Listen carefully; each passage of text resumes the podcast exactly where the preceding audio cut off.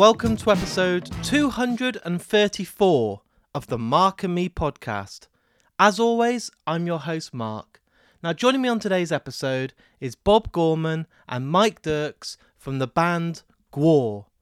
Now, I don't know how you describe this band, but they need to be seen. Their stage show, their production, and live live performances like nothing else. If you've recently gone to the Bloodstock Festival, you may have seen them. If you've been to any of the UK dates, you would have been blown away. They really are just so unique and just need to be experienced. And on today's interview, we get to talk all about This Is Gwar, which is the brand new Shudder documentary dedicated to this really unique and incredible band. That interview will be coming up in just a couple of moments' time. But before we get there, let's touch base and talk about my last episode, because this is now my most downloaded episode this year. It also got to number 23 in the iTunes chart in America. I was joined by Trevor Fehrman, yes, from Clerks 2 and Clerks 3, Elias himself, and my god, this interview blew up. Thank you so much. I've shared the news with Trevor. He's thrilled. He can't actually get his head around why people are interested in his work, but he is just an absolute pleasure to have on the podcast, and I really hope we can get him back in the near future. But today it's all about Gwar, and I can't wait to share this interview with you. So here's me and Bob and Mike talking all things Gwar. Hey guys, how's it going? All right, good. Thanks for joining me today on the Mark and Me podcast. I really appreciate your time. Thanks for having us. What I like to do with all guests on the podcast is find out basically what made them they are today. So, talk to me, both of you, about maybe that first record you bought that made you fall in love with music. I don't know. I guess I was probably one of the most hated band er, bands, at least in our camp. But um, when I was like eight years old, my parents bought me Sergeant Pepper's Hearts Club Band and a little turntable, and so I just fell in love with rocks being rock music back then and got a guitar the next year and would go into school and kindergarten I was always grabbing the broom and pretending I was going to be a rock star and that's pretty much whenever anybody asked me what I was going to be when I grew up. Well, I'm I'm from the artist camp. I don't play any music, but uh, I've always loved weirdo stuff, and uh, you know, I loved Dr. Demento, and uh, I had a album of of novelty hits when I was a kid that I couldn't put down. And to this day, I mean, I love rock and roll, I love metal, I love punk, but um, I love weirdo music. And uh, you know, Gwar provides plenty of weirdo music. So did you have the backing of your family when you were young? I mean, you just said then you wanted to be, uh, you know, playing guitar, and you were sitting there kind of mimicking and wanting to be in a band, and that's all you wanted to do. But for some parents it's like an absolute nightmare when you turn around and say i want to be in a band or i want to try and be playing music. They're like look get a real job and then we'll try that another day. But did your family have your back it like from the start?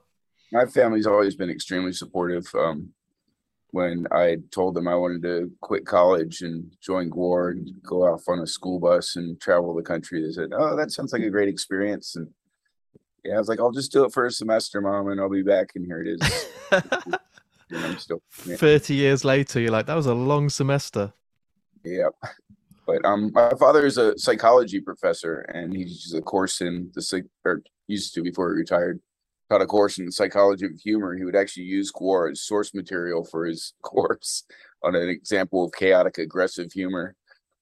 That's incredible. my mom wasn't so supportive. She she wasn't she didn't tell me what to do, but because I was on my own, I just did it anyway. She was just more worried about the the prospect of of jumping on a school bus with a lot of people, but you know, I wasn't being supported by her, so I could do what I want. But she was it was more caring and worry. Uh, uh, so it wasn't uh, anti anything, but it wasn't uh, it wasn't full support. And when you went on this bus and you kind of went out there and hoped it was just a semester, but you know it might lead to other things. What was it like when you got this kind of response from your shows and the crowds were getting bigger and each venue you noticed there was different faces at? Was you kind of believe in it or did it just seem a bit of a dream?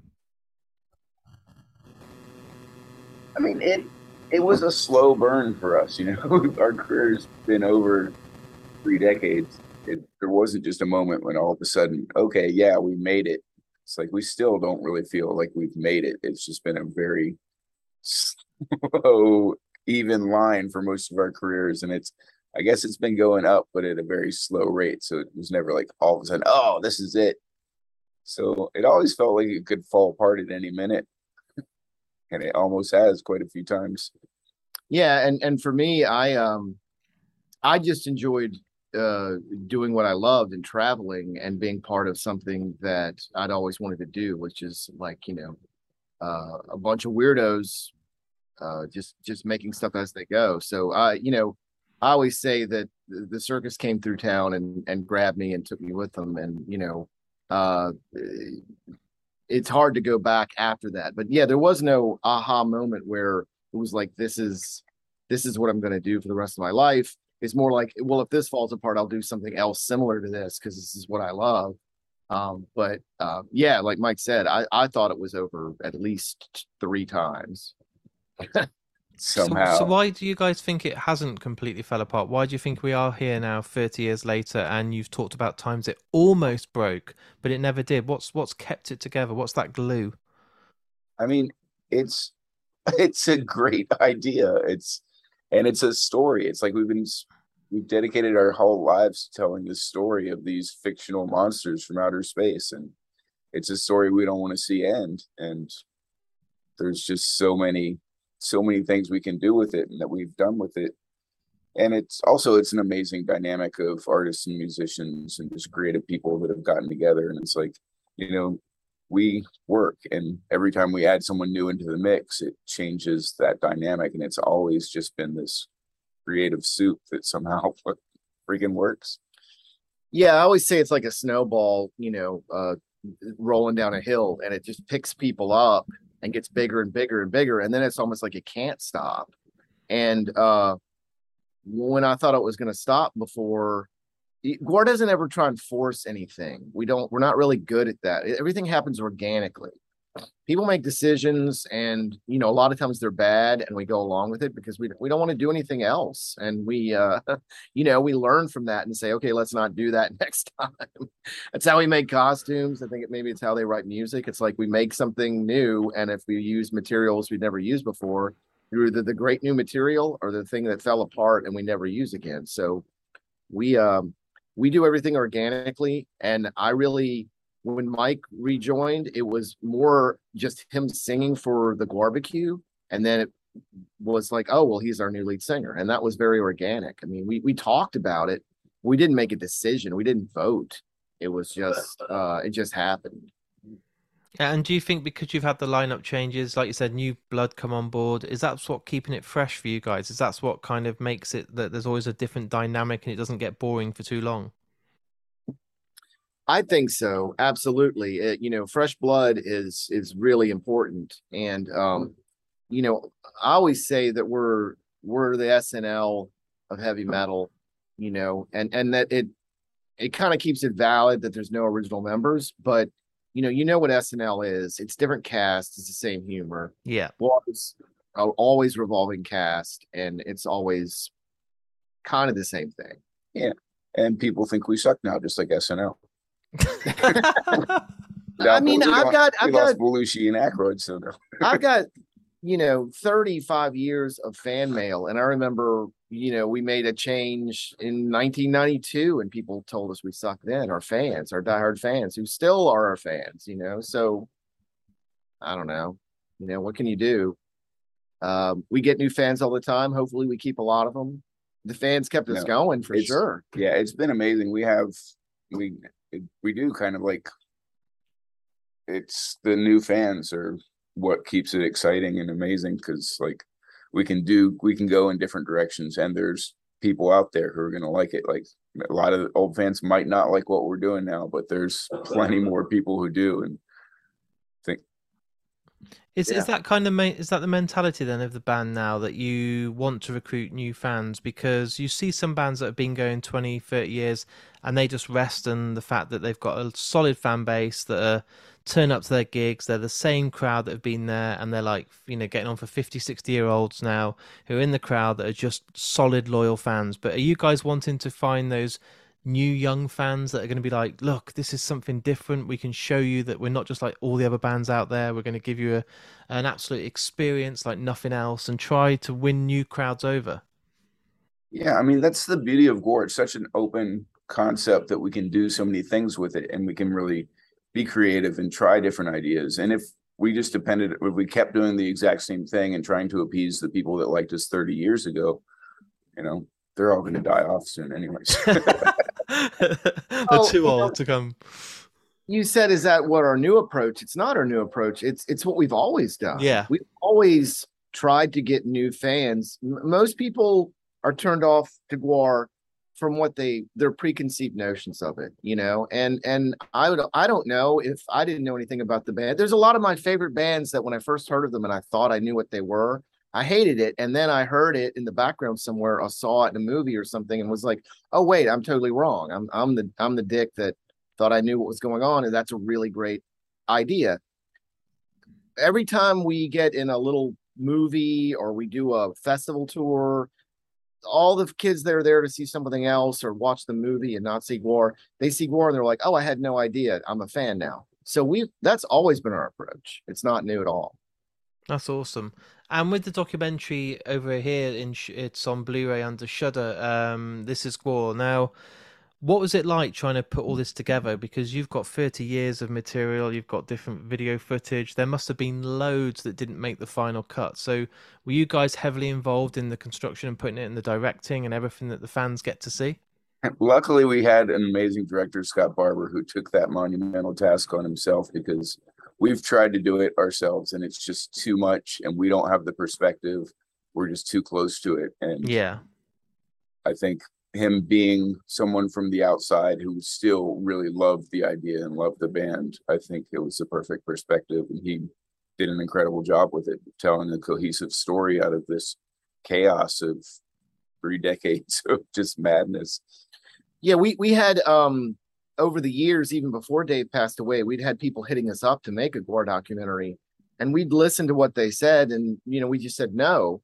And um, after Dave died, we had three different companies hitting us up with proof of concept and everything, and most of them were about the Dave Brockie just died story. And I remember talking with Derks and Matt and just saying, "What do you guys think?" And they said, "You know, you should decide." And and I said, "Well, I think we should go with the guy that doesn't know what story he's going to tell, and uh, you know, l- let him work with us." And that was Scott. And um, I'm really glad we did that because you know, you know, we we we kept a little clause in there that we couldn't if if he made a movie that made us look depressing or something we would say no we didn't want it to defame the brand but we were going to let him make his movie as long as that didn't happen.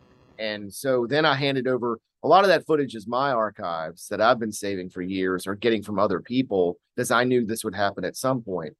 So we let him have our archives we trusted him and um, yeah i think we're all pretty blown away at the at the final you know, It's, it's a lot of trust, isn't it, to put into someone? And to, like you said, it's like hand- handing over all your diaries and photo albums from your whole life, and it's very personal. And like you said, you kind of want to look go- like come across well on it. You don't want a whole documentary to make you look like you're a moron or anything, because it's like fucking hell, the world's going to see this, you know.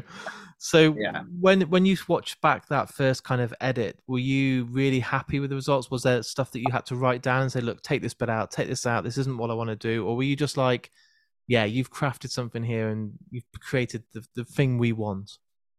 No, Scott Scott really did tell a really good story, and you know, it's like yeah, we were scared because if I think that's why we went with Scott Barber because we got a feel from him that he really did appreciate our project and really loved the band. And these other people that had an agenda and a story they wanted to tell it's like well that's not really our story. That's yeah. a story and not necessarily the story that we need out there for us to continue on with our lives if we're like okay there's a there's a period on this band there's a it's done this is the conclusive story then maybe but but yeah we trusted scott to like Yeah, I mean, he's such a kind, sweet person, and but basically, I, I think about it now. I mean, it's a hard movie for I think us to watch because, you know, I mean, I don't think I ever want to watch it again because uh, you know it, it's it's very very strange and very emotional. But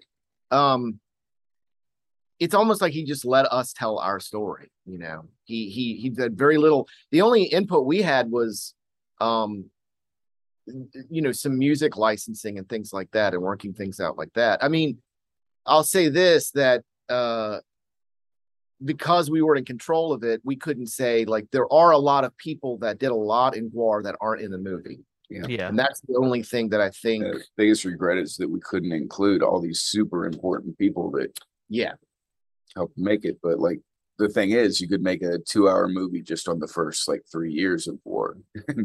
yeah and and he had all that information and he w- probably if we hadn't gotten funding and gotten a distribution deal we might still be working on it and might have included those and it might be a different movie but you know when we saw the first cut i think we all said like oh this is a direction we can totally support um you know it needs tweaking but you know there are people that are in the in the movie that were only in the band eight months and then there are people that were in the band for 15 years that aren't in the movie and so one thing that I think we decided amongst ourselves is the credits have the important people in them, and at least we give them that. You see every single person that was in the band for a very long time, and they get credits as being in Gwar, not formerly in Gwar.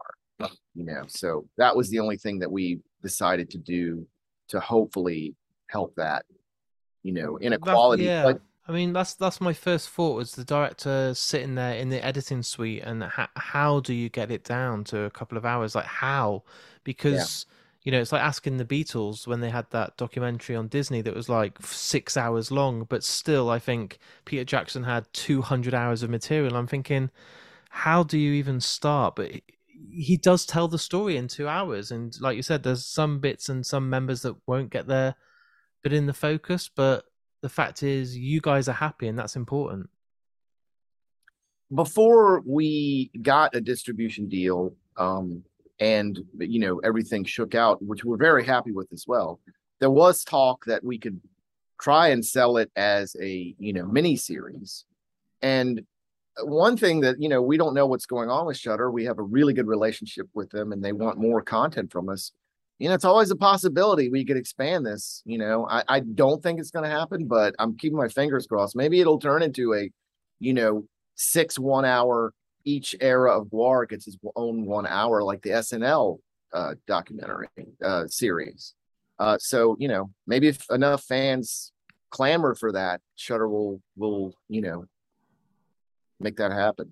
Or just to do the big cash grab thing of like the director's cut the unseen like when marvel do a film a year later like this is the version the band wanted you to see just make more money doing it that way well, we never filmed a lot of those other guys. They never got filmed because we just Yeah. ran out of time to to you know to get those interviews. So um, Uh, and with the future of the band, uh, how's it looking? Is there a chance that we get to see you in the UK anytime soon? Festivals next year or anything like that? Have you got like some news that you can not quite tell me yet, but you can soon? Well, we were we were just over there um for a few festivals and for Bloodstock. And, yeah, in Derby. Yeah, Yep. And we had a great time at the European festivals, and we will definitely be back most probably next festival season.